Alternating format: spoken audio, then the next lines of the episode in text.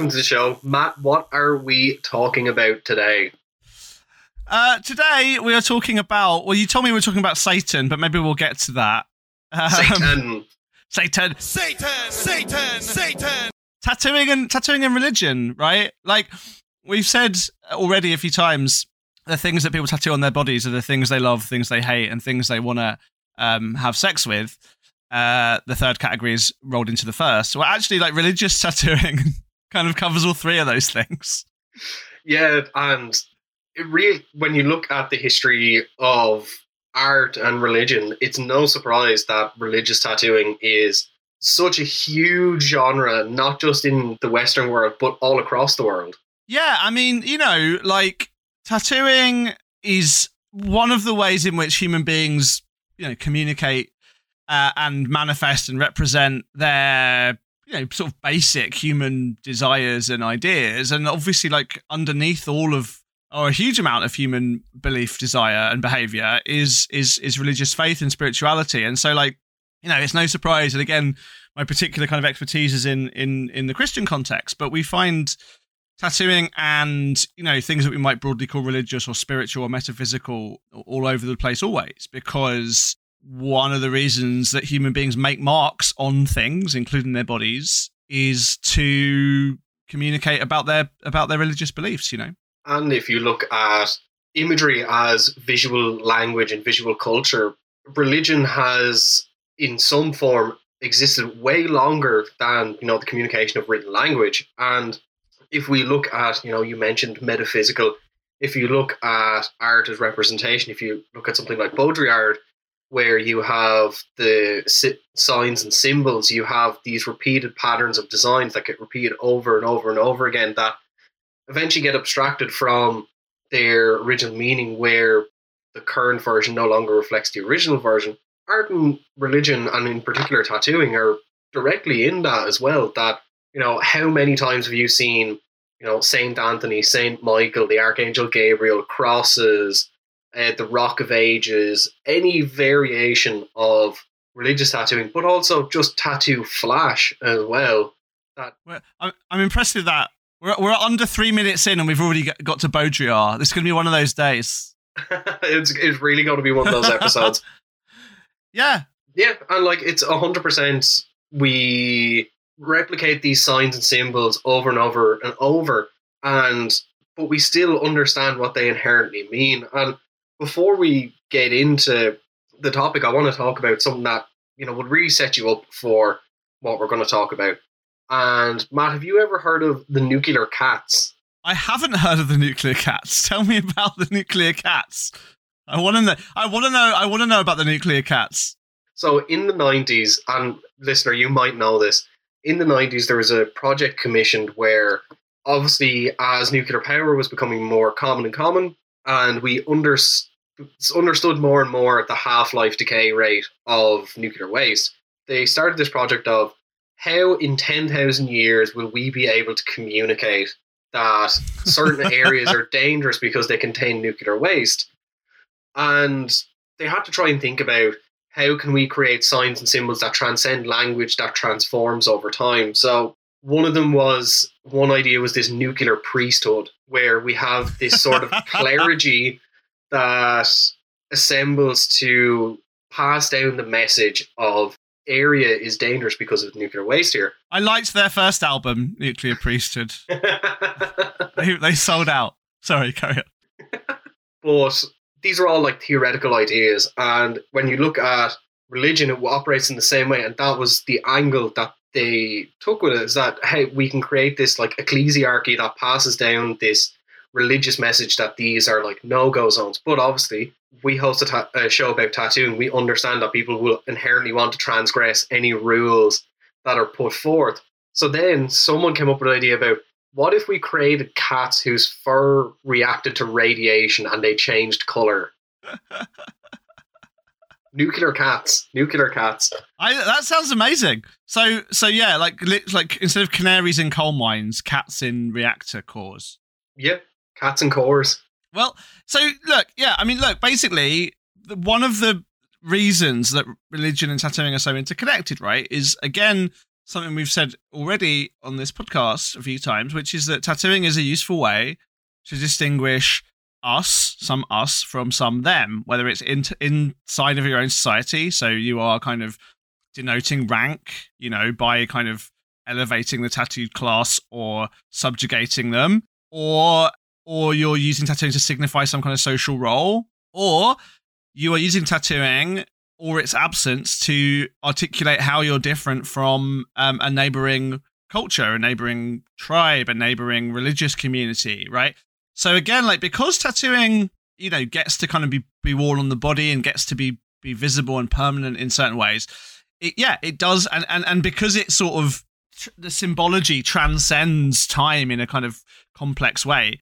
Tattooing gets to be, you know, it's, it's kind of obvious in a way that tattooing and religious faith are so inter- intersected, right? Because just from a kind of socially functional point of view, I mean, I, I'm a bit skeptical in general of like reducing tattooing and, and, and writing about tattooing to to just thinking about it as a socially functional thing, even if uh, a particular tattoo practice isn't kind of socially functional in, in its original context another culture can look at it and say, oh, yeah, well, they have tattoos because they're barbaric, or they have tattoos because they're heathens, or they have tattoos because they follow a different god to us, even if in that original cultural context, those things aren't as, as closely connected. So, and even if we even if we look at Otzi that we spoke about last week, you know, there's a lot of conversation about were his tattoos applied medicinally or spiritually or just cosmetically. And if you haven't listened to that episode, go back and listen to it.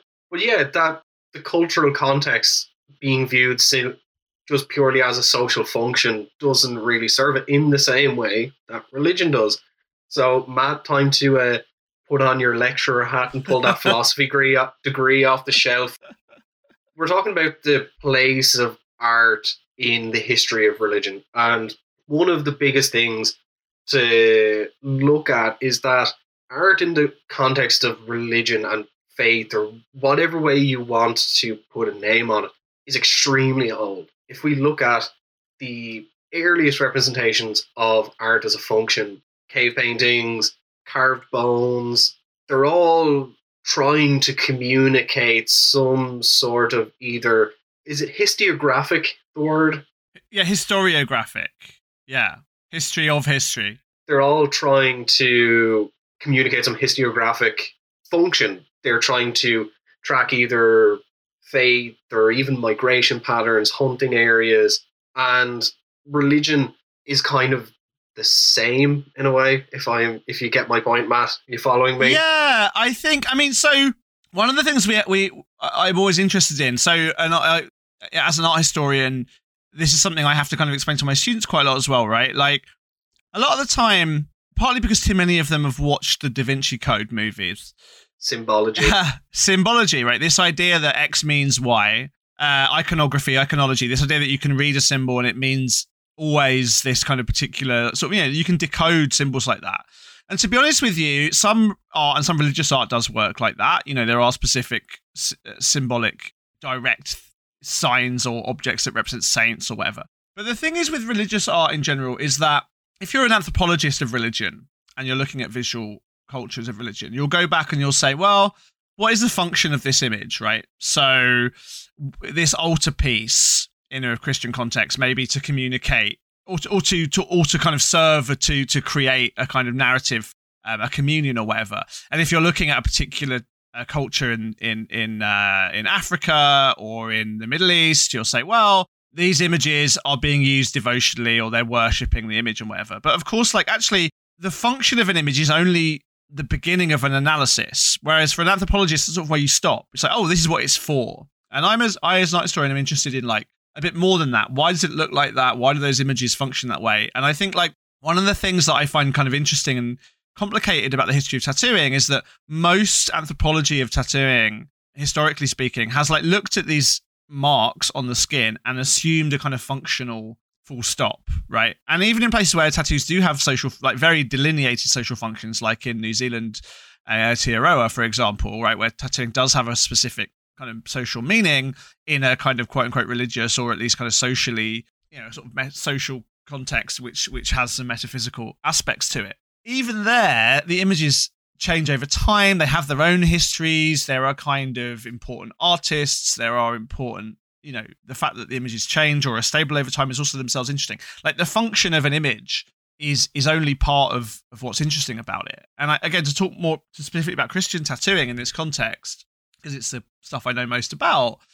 Like you can read a lot about Christian tattooing, even today, either historically or contemporary, and it will say, well, people are getting tattooed with an image of God or Jesus or or or a, or a saint because they they want it to be close to their heart and they want to you know it's to kind of venerate the saint. And actually like that's too reductive you know? Like the reason people get the reason people in christian contexts get get tattoos of christian symbology is because they live in a christian culture they want to communicate a kind of affiliativeness. Yeah they may assign some kind of devotional context to that image. They might think well yeah this is honoring my religion. But like that's not to say that's what it's for and full stop is like it's too reductive.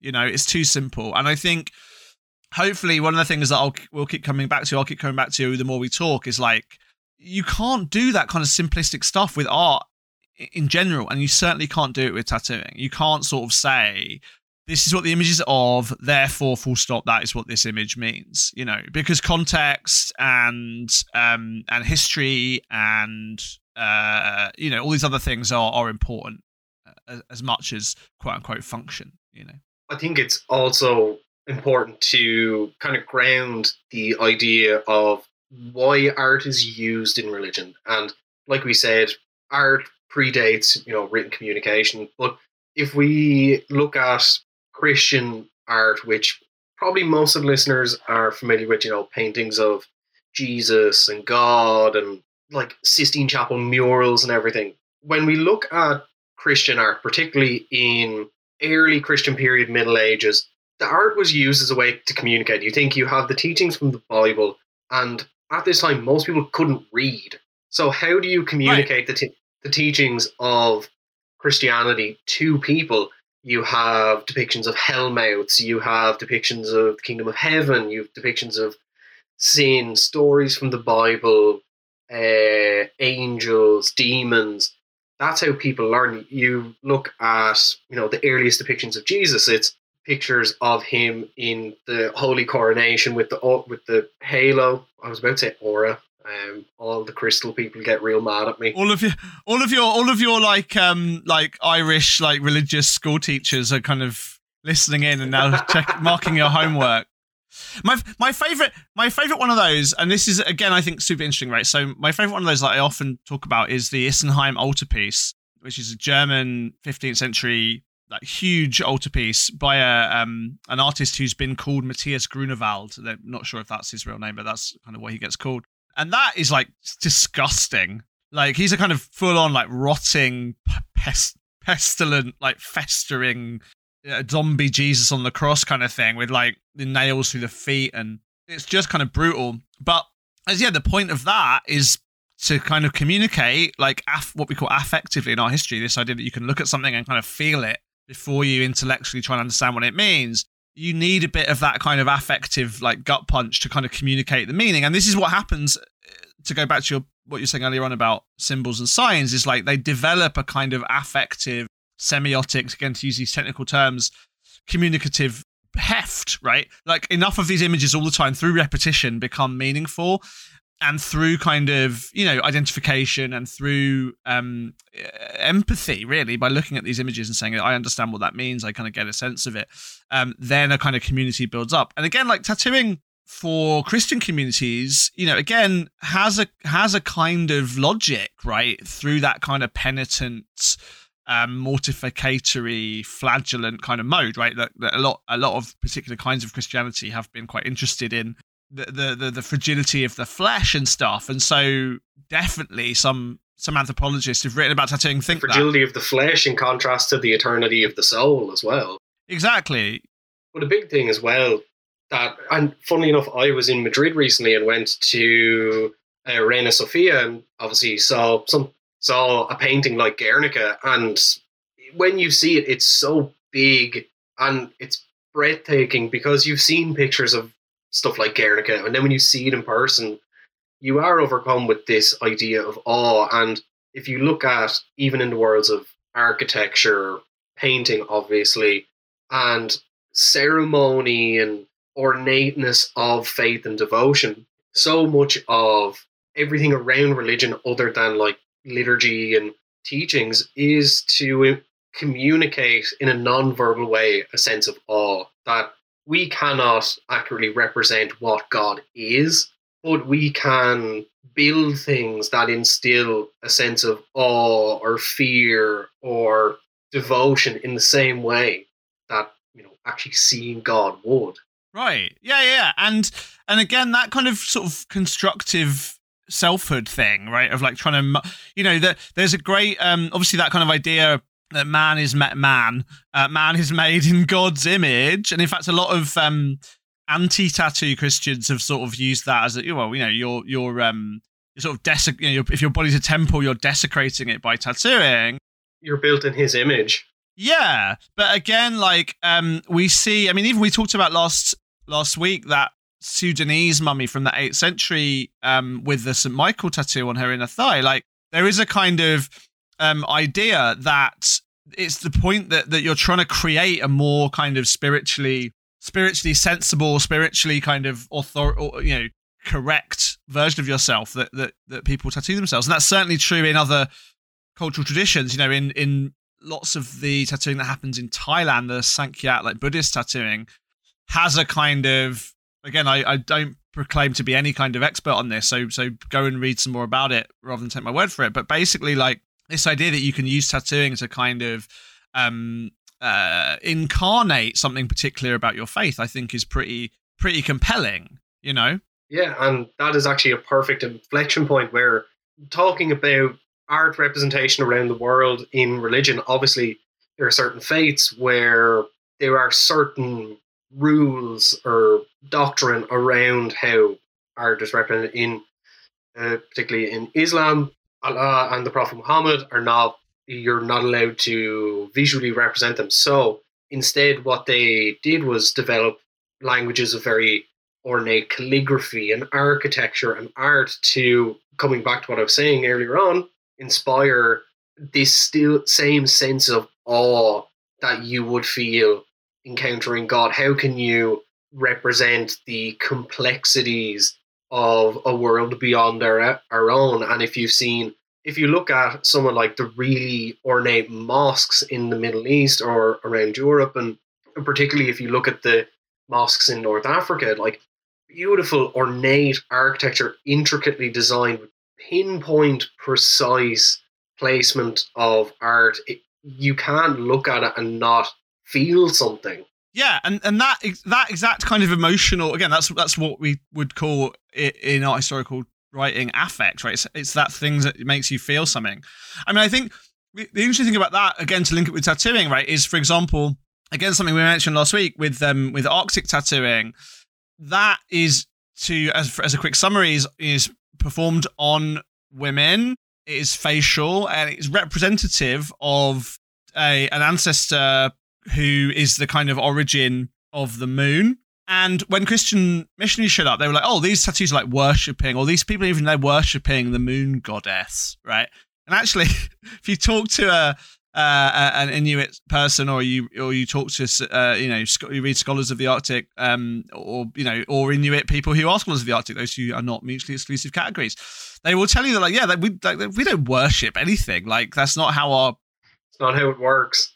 It's not how it works. These aren't gods. They're just like they're they're they're people that just happen to live in a different plane of reality now. Like they're not they're not gods. We're not worshiping them. This is like you know kind of reflecting or or maybe kind of like manifesting uh, something about this story and again sort of generate a particular kind of emotional affective response to make us think about these things but it's not it's not worship and i think this is this is what happens a lot when we try and map christian and colonial ideas about art and religion onto I mean, uh, painting uh, uh, is one thing, but even also onto tattooing, we end up in some really weird places and reading tattooing as this kind of devotional thing. I mean, you know, again, to, to pick a kind of interesting example, so um, Judaism, right, doesn't have a strong history of um, tattooing.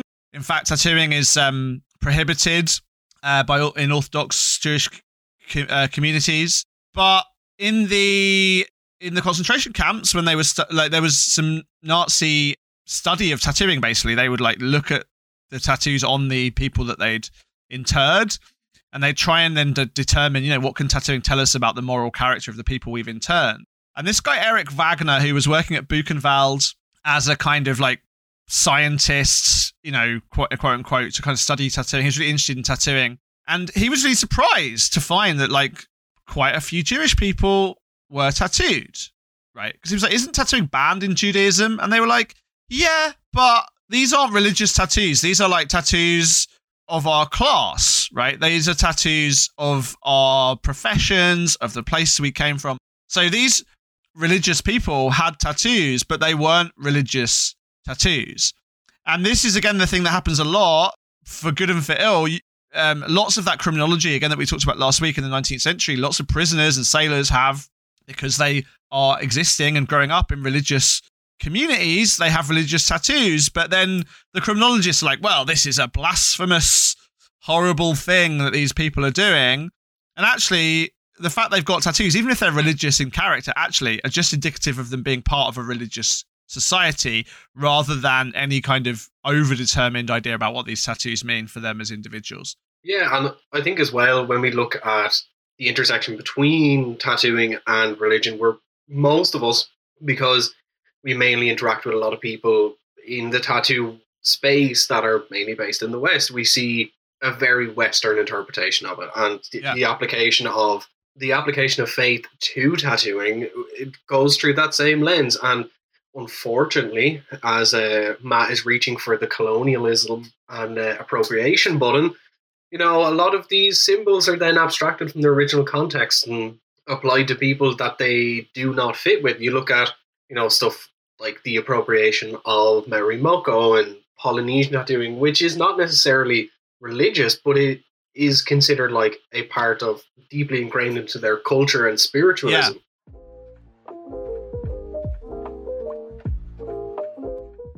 Everyone knows that tattoo aftercare is one of the most important steps in getting a new tattoo.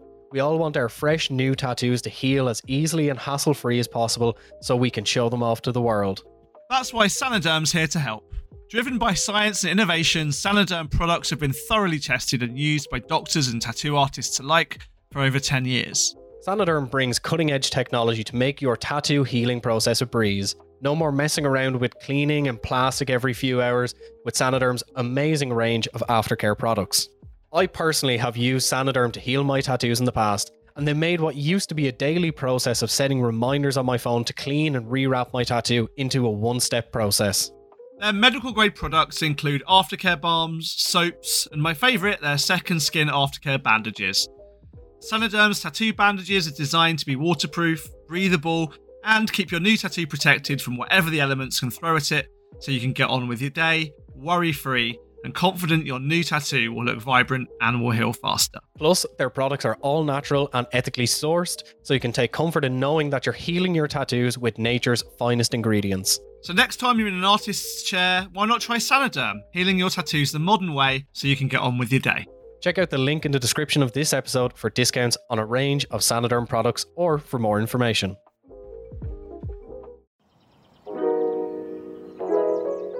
Hey, are you enjoying the show?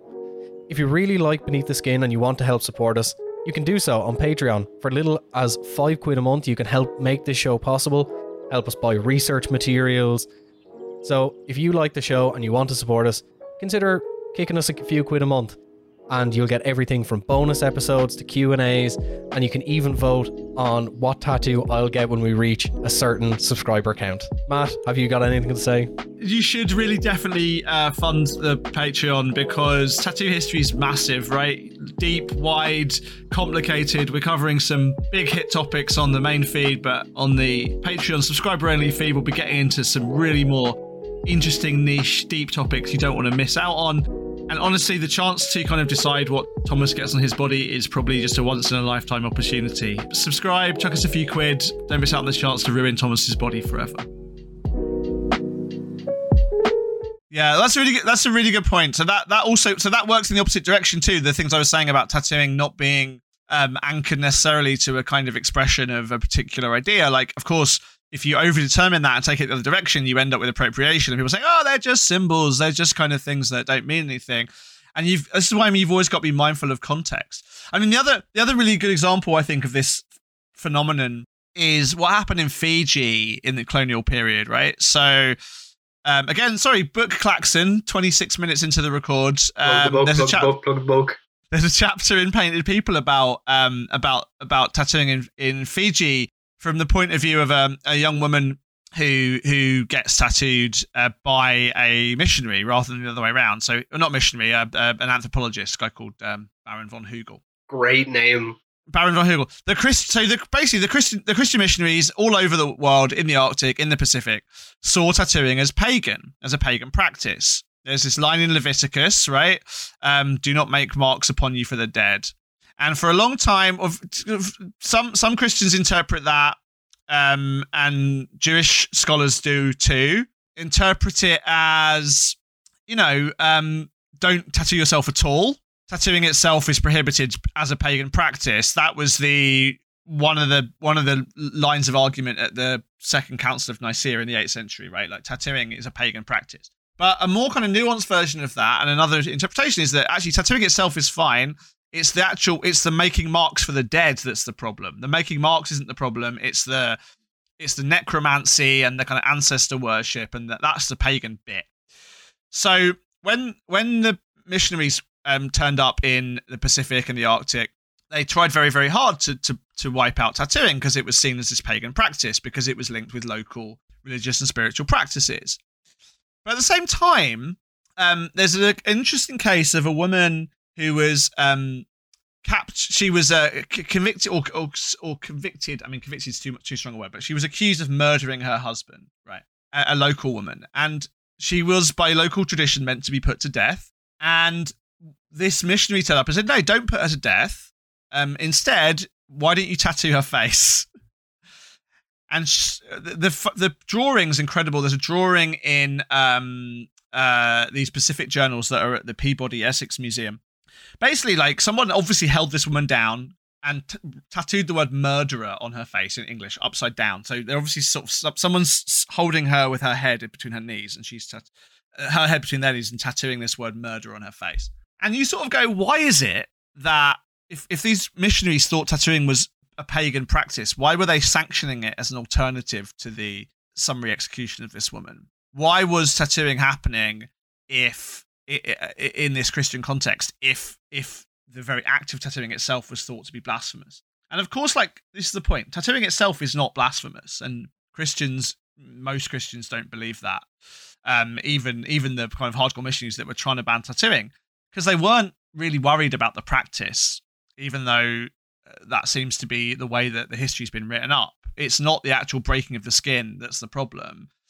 Um, it's the it's the ancestor worship, it's the paganism, it's the cultural and magical and, and, religious and spiritual beliefs that the tattooing represents that's the problem, you know.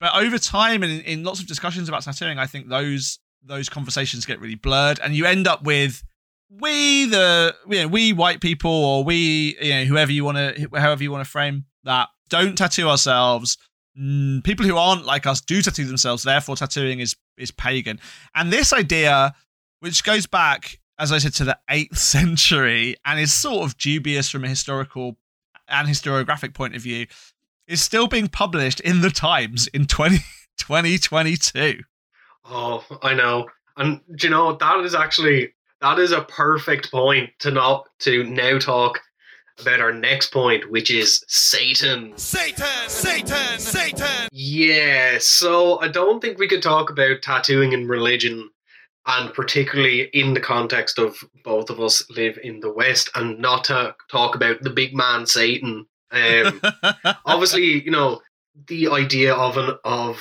a uh, divine opposition is universal throughout all world religions, but particularly Satan himself uh, has a really interesting relationship with tattooing in that tattooing by a lot of people is simultaneously viewed as satanic, but also people who are tattooed you know, will see themselves as an outsider anyway, and it, it exists outside the tribe. And what is more outside the tribe than Satan? Satan! Satan! Satan! Yeah, but then again, you know, like the flip side of that, you know, um, this word uh, is this word apotropaic, right? Which means kind of like magically protective, right? Like kind of I was about to ask you to explain that because I had never heard that word before. It's like if you've got a, you know, if you've got a kind of amulet that protects you from from evil spirits or whatever, the the technical term for that is apotropaic, right? And and for sometimes sometimes tattooing gets to be again in a Christian context gets to be apotropaic, right? Like be gone, like um the the again many of these stories are definitely not true, but they were certainly published and they were good kind of um uh, rallying cries for tattooers. You know, people worried about being boiled alive by cannibals. They would tattoo like an image of Jesus on their back because that would you know scare the, the natives you know again in so many so many air quotes. Um so this this idea yeah that that that, that tattooing is is, is putting something on your skin kind of makes it real. Yeah like if you tattoo these you know lots of there's lots of kind of occultism and and certainly either well you know sincerely or performatively um tattooing themselves with with um occultist imagery. The wonderful Aleister Crowley being one. yeah, well, Alistair Crowley. I mean, I was thinking it was also like you know Psychic TV and Throbbing Gristle and like all those guys um, Fuck who were kind of yes, yes. We get talk about Throbbing Gristle. yeah, right, like uh, Genesis and and and Paula and uh, you know they were all tattooing themselves with you know they were sort of playing sort of it's we this we could do a whole podcast about Throbbing Gristle and Psychic TV, but basically you know, the idea was that they would kind of, you know, incarnate their their their beliefs. But of course, like, yeah, that works in the other direction too. Lots of, you know, even again in in in Russian prisons, for example, some of the religious tattooing is like, well, if I have uh, if I have Jesus tattooed on me, then I'm not going to get whipped because the uh the the, the very religious jailer is not going to want to mark the face of the savior. Again, I, I doubt it worked, right? But this is certainly something that you see written. So yeah, if you're if you're trying to um if you're trying to kind of express and incarnate and kind of activate your religion, um, tattooing is a good way of a good way of doing that. I mean, there's, the, the other it's a bit it's a it's a bit of a handbrake term from Satanism, but in the same kind of idea during the uh like Cambodian civil war uh with Pol Pot This is a really left hand turn. Well, some of the some of some of the um, there was this belief that uh, some particular kinds of Buddhist tattooing would would literally stop bullets. Right? They made you like magically immune through sort of faith and apotropaic magical protection from getting shot. Right? There's a great story again in the book. Like this one veteran uh, who fought in the 70s and 80s basically said that like yeah he survived two landmines because he'd stepped on them and they hadn't they hadn't detonated because of his tattoos. I love it. I absolutely love it. But you know that but that does make sense because talking about, you know, psychic TV and, you know, Crowley and stuff like that. Yeah, for a lot of people that sort of magical realism and it, it's symbolic interference with the world like we're seeing a Yeah. lot of that come back now out through crystals and tarot and astrology Yeah. and that sort of thing. But that stuff is even so common. Superstition, superstition is the word I was looking Yeah. for. Superstition ain't the way. But that sort of thing is so common even in just normal culture. If you look at Of course, yeah, we're su- we're superstitious people. because in similar way to how being awestruck by grand features, we're all looking for ways to interpret the world, the unexplainable and the ununderstandable, non-understandable parts of the world. And Yeah. I think stuff like tattoos as symbolic protection goes completely hand in hand with that. Yeah, I mean exactly. So this is this is something again, like you know, um, we all think, uh, and this you know, this is something very deep in our evolutionary history. We all think we have some control over the world and the universe. Like there's an amazing, amazing, uh, famous study in psychology by a guy called B.F. Skinner, right, where he put pigeons in boxes and then like just put food in randomly, and the pigeons would be like, what, what was I just doing that made the food arrive? And like, whatever the pigeon was doing, it would start tapping its foot or turning left or like, because it assumed there was a kind of cause and effect between its behavior and what happened. And, and I think, yeah, tattooing's definitely part of that in some contexts. I mean, again, we can sort of overdetermine that though sometimes. So I think there's again a good example is is these tattoos that Anne Austin documented in uh, in Egypt, in ancient Egypt. This amazing woman who's covered in like hieroglyphics, big like she's got lots of kind of gods and and religious, you know, um, pantheon symbols from the, from symbols of the Egyptian pantheon on her, of Hathor and various other kind of you know important figures. And the the reading that she has of these is that you know this woman was probably some kind of like medico magical figure but uh, uh, another another scholar, um, Luc Renaut, whose work I really enjoy, he published a paper saying, "Well, but you didn't know that. Like, it might just have been that like people thought that those tattoos were cool. We only have like she's the only one we found with these tattoos, so you can't kind of make any kind of inference. You're just sort of saying tattoos that are magical or religious, therefore she's a religious figure. Like it's it's it's possible. In fact, it's likely, probably, but we can't determine that, and we're putting that stuff back into the past this idea that because there there are tattoos, they are indicative of some kind of metaphysical belief. Like we have to be careful with that. I mean, the other the other the other thing there as well, another kind of big word in this is is syncretism. You know what syncretism is? I do not. So syncretism is when one religious practice takes on features of another one. So when like religions kind of merge together. So religious osmosis then. Yeah, so you see it a lot in colonial practice, but it's not just a colonial phenomenon. But like, you know, the reason that so, for example, the way that like shrines and stuff in Mexico get built to like gangsters is a kind of syncretic thing. You know, you can take the kind of features of that local Catholicism and map it onto some more local. Or a, a, a very Anglo example, the adoption of pagan symbols in early Christian. There's that cross in the north of England. That feature is it the Walthamstow cross yeah, that f- exactly. features both Christian iconography but also pagan iconography as well. Yeah. So yeah, so so I mean so so yeah, so so Christmas, for example, is a syncretic thing, right? We we we can kind of merge, we can map Christian logic onto pagan practice, right? And actually, it helps. It helps kind of cultural cohesion. It also you know, helps colonial projects. It's like your god, same as our god. You know, the Greek and Roman uh, crossovers are the same thing in in the concept of tattooing, you, for example, and I'm sure we'll come on to this, but like the, the real kind of like important Christian tattooers in Jerusalem in the uh, early modern period, in the late 16th, early 17th century, are Egypt Copts from Egypt, and tattooing in that culture, you know, there are there are there's thousands of years of tattooing history in that region, pre-Christian, in Bedouin and, and, and other kind of cultures in the region.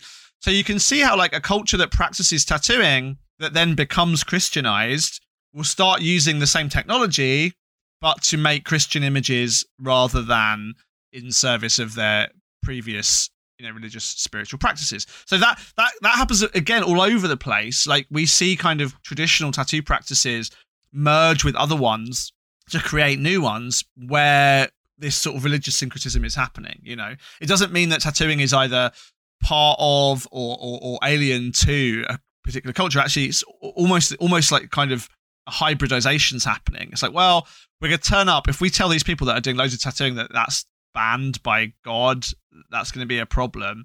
So actually, we'll tell them that like actually the God thing's the most important thing, and if they start tattooing Jesus stuff instead, like rather than what they were doing, that's probably better. And that's that kind of marks for the dead thing we were talking about a minute ago too and it's it's funny like bringing it back to the the Satan thing and putting it in kind of a modern political context. We talked on an earlier episode about post World War II. Like quite a lot of people had tattoos, mainly like working class people. If you look at the evolution of political thought over the course of the 20th century, you only really had Satan being associated with tattoos really emerge in the late 70s, early 80s. And that's when you had some like Thatcherite politics and Reaganomics coming back into view and trying to bring back around this 1950s idea of political control of the classes of the social structure of society, and that working class people had tattoos. You know, there are people who had their sleeves rolled up, a lot of sailors, a lot of soldiers. And when they came back, if you look at soldiers, particularly a lot of them that would have gotten tattooed in Vietnam or after they had come back, a lot of them were quite disenfranchised and quite disillusioned with the structure of society and government. And then you had this idea of trying to bring society back to heel and realign it with this conservative Christian values in the West in, in particular. And this is ubiquitous across all of Europe.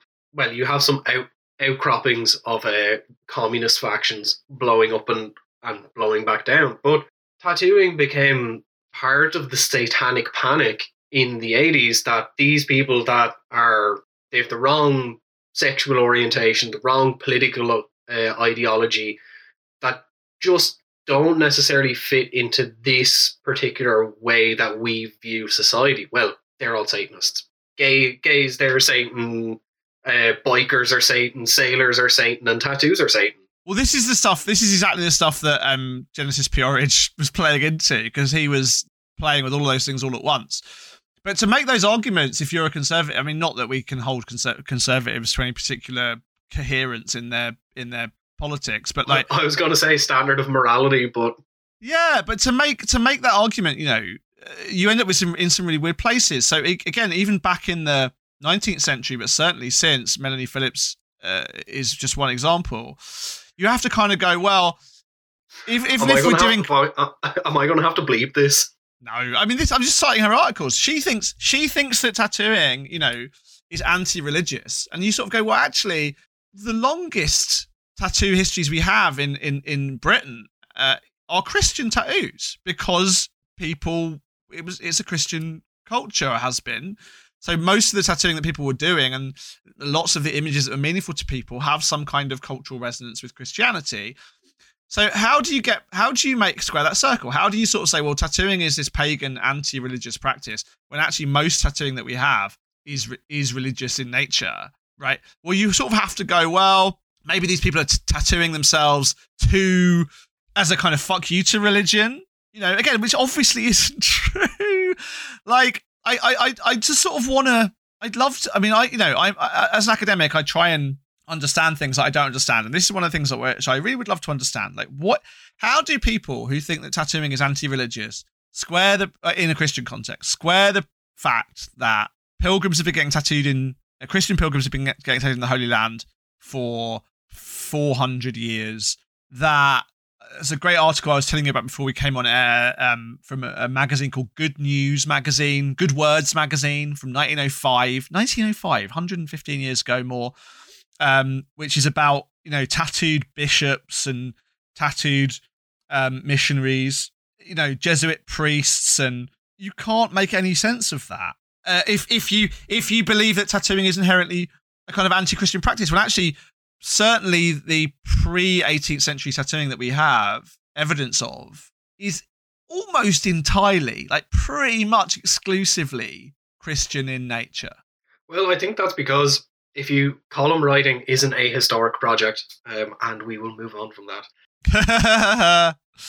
but the most common forms of religious tattoos, obviously, in the West, it's crosses, saints, angels, Jesus, when we look at how a lot of those designs originated, aside from you know sailors in the 18th 19th century who were using it like those amulets, you think of in the 18th, 19th century, you're getting on a boat to go to yeah somewhere Cape Good Hope or Cape Horn, and you know there's a pretty big chance you're not coming back. So yeah, uh, there obviously there is that you know suggestion that they were tattooed because if you died at sea, they could identify the body. There's an argument that they used them as kind of these spiritual amulets. They probably got them because they're cool and they're a nice souvenir of being at sea. And yeah, and also those those images are in the culture, right? If you look at a lot of the designs of those times, they're very contemporaneous with the you know a lot of the iconography and design of the time. You know that was after the invention of the modern modern printing press. Press the wide publication of kind of pulp magazines and papers and quite a lot of these papers had cartoons in them you've seen the original uh, gorilla meme, that sort of thing. Sounds of muffled gorilla violence. But these were people were very in tune with visual culture at the time, and they were much more attuned with the comical nature of a lot of these things. Like people probably got them for fun because tattoos are cool. Anyone who listens to Yeah. this show knows that tattoos are cool. But there is also that faith based thing that a lot of people got them because they identified as part of a culture and got them because of that. Well, these two, these two, these two things aren't mutually exclusive, and I think that's also sort of interesting and something I, I, always try and get across because.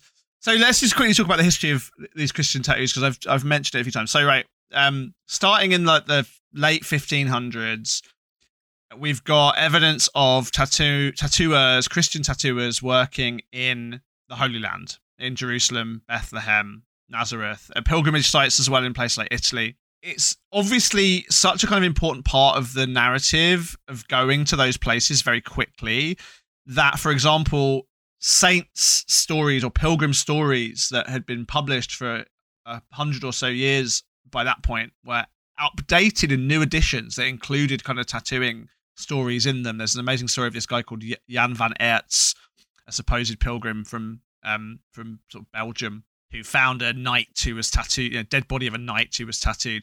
And in the early versions of this his story, there's no tattooing, but by the late 1500s, by the late 16th century, like clearly t- tattooing is an important part of the story. And from then on, we get pretty much consistent evidence of tattoo of of of visitors getting tattooed with Jerusalem crosses, dates of their visits. So obviously on the one hand it's this devotional practice. It's to mark you've been. It's to have this kind of significance of your journey. But on the other hand that part of the world is also is a really important you know it's a sort of tourist trade in a way. And the franciscans who run jerusalem at the time very quickly start you know there uh, and, and around and also not just around the fact there are loads of pilgrims there um particularly at easter time it becomes a bit of a commercial hub. So people start selling what are called pilgrim badges. So little pewter badges, things carved out of mother of pearl, wooden things.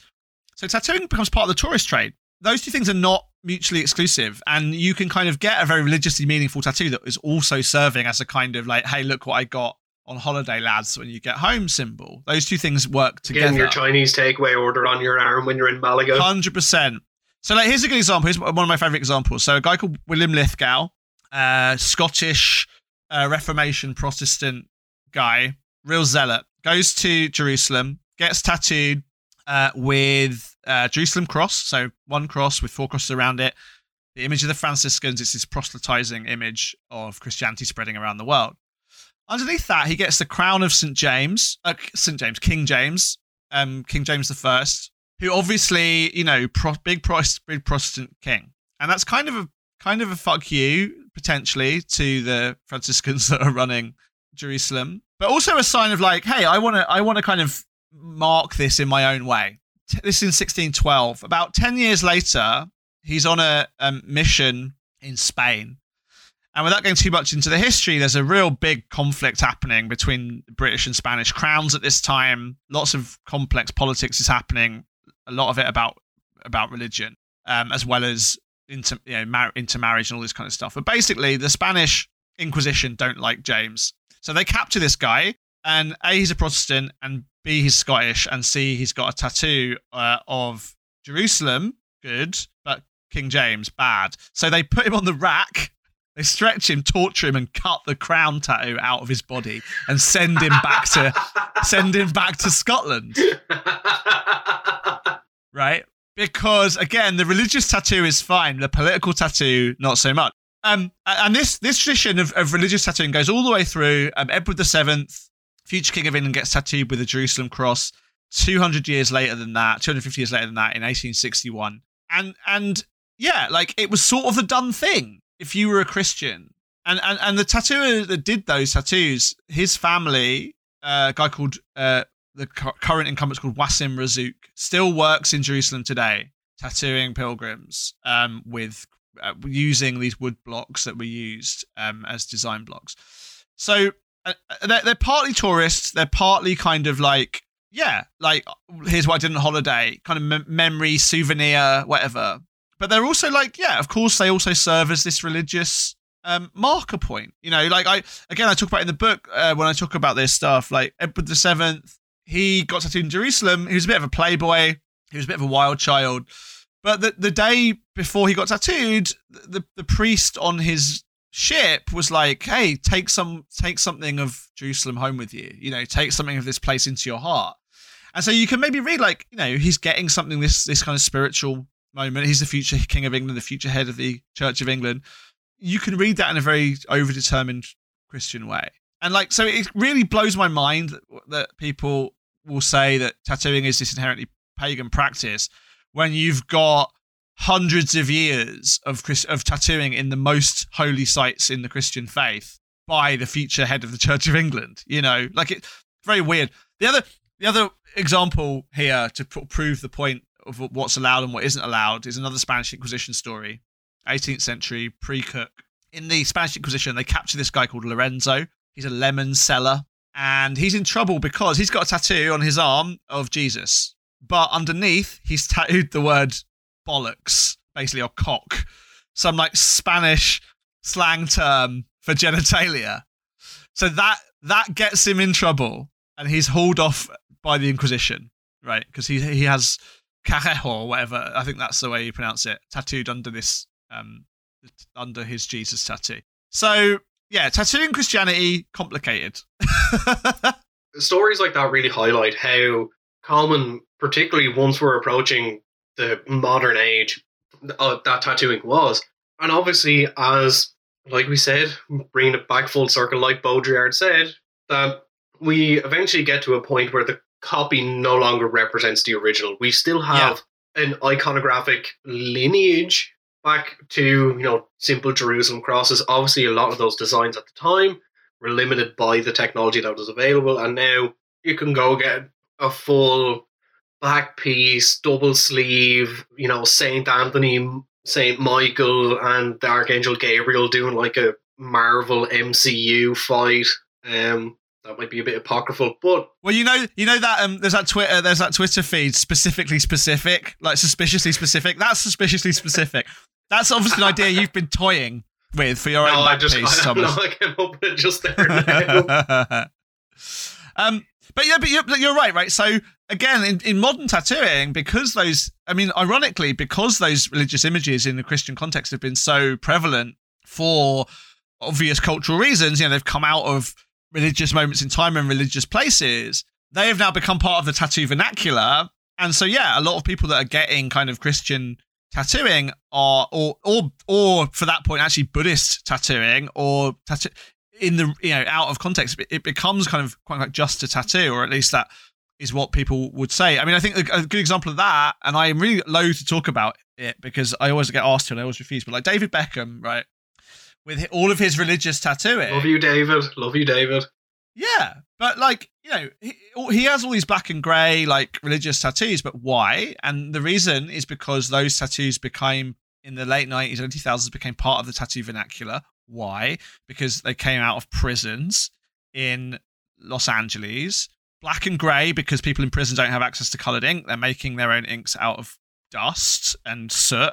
And religious imagery because lots of the people doing it were Latino, Chicano, growing up in very, very heavily Catholic and Catholicized visual cultures, whether or not they were themselves deeply Catholic or not. They come from these, uh, many of them would have been, many of them were just, you know, they're inside this Catholic visual culture. And then they, through that, and through then the appropriation of like, uh, and, and also African Americans as well, getting tattooed in prison in the same way, also from from from religious uh, uh religious backgrounds. That then become because that popular culture of um, West Coast United States became kind of big in the late 90s, early 2000s through hip hop, through fashion, through um, TV. All of that stuff then seeps into the broader cultural conversation, and they're tattooing. They're tattooing, tattooing from that particular culture, black and grey, because technology, Catholic because historical population. That then becomes the cool tattoo, and I don't think. Well, David Beckham's not. I don't think Catholic. Um, he's certainly not Chicano. Um, and he certainly wasn't getting tattooed in a prison in Los Angeles. But um, his tattooing comes from those places.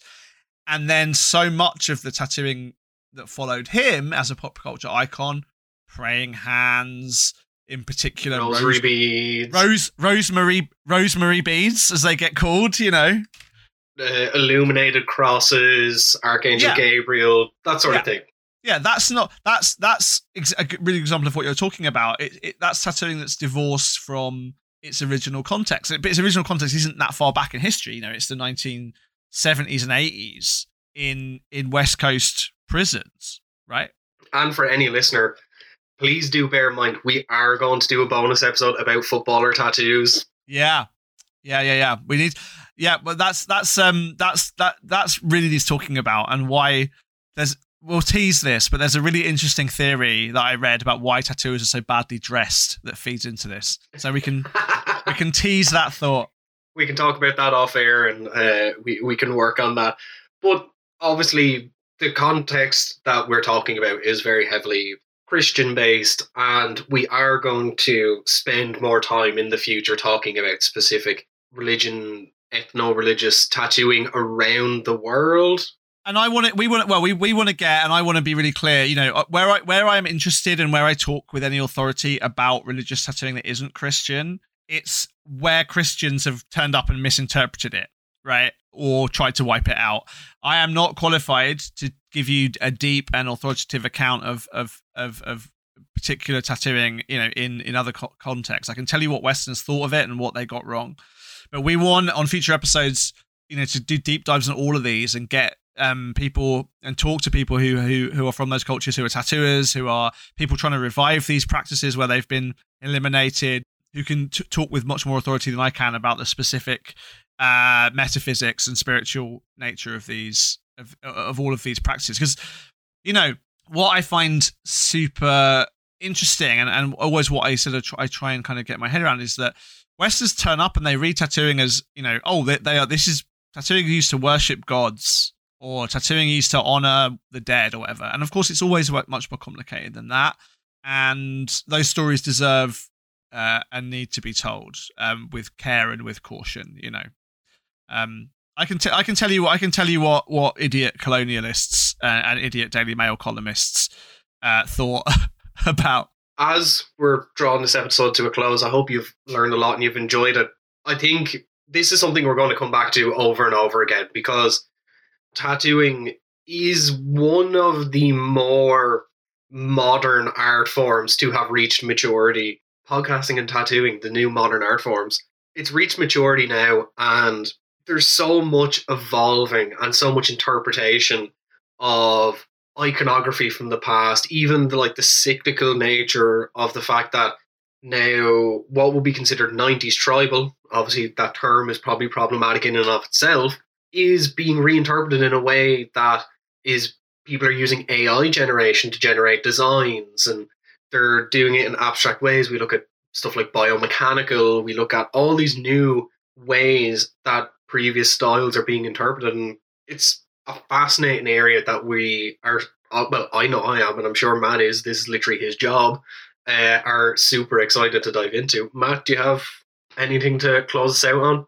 I mean, yeah, only to say, you know, that like some tattoos are deeply religiously significant. Some just look like they are. Um, and it's very, very difficult to tell the difference, especially through the lens of history. So just be careful about over determining. Don't don't don't be all Dan Brown on this stuff. Don't assume that you know what a tattoo means. Um, be careful though about taking images you don't understand. And like yeah, just remember, you know, if you read it in the Daily Mail, it's probably incorrect. Always spell check your tattoos. That's what That's I'll good, say. That's a good heuristic. Yeah.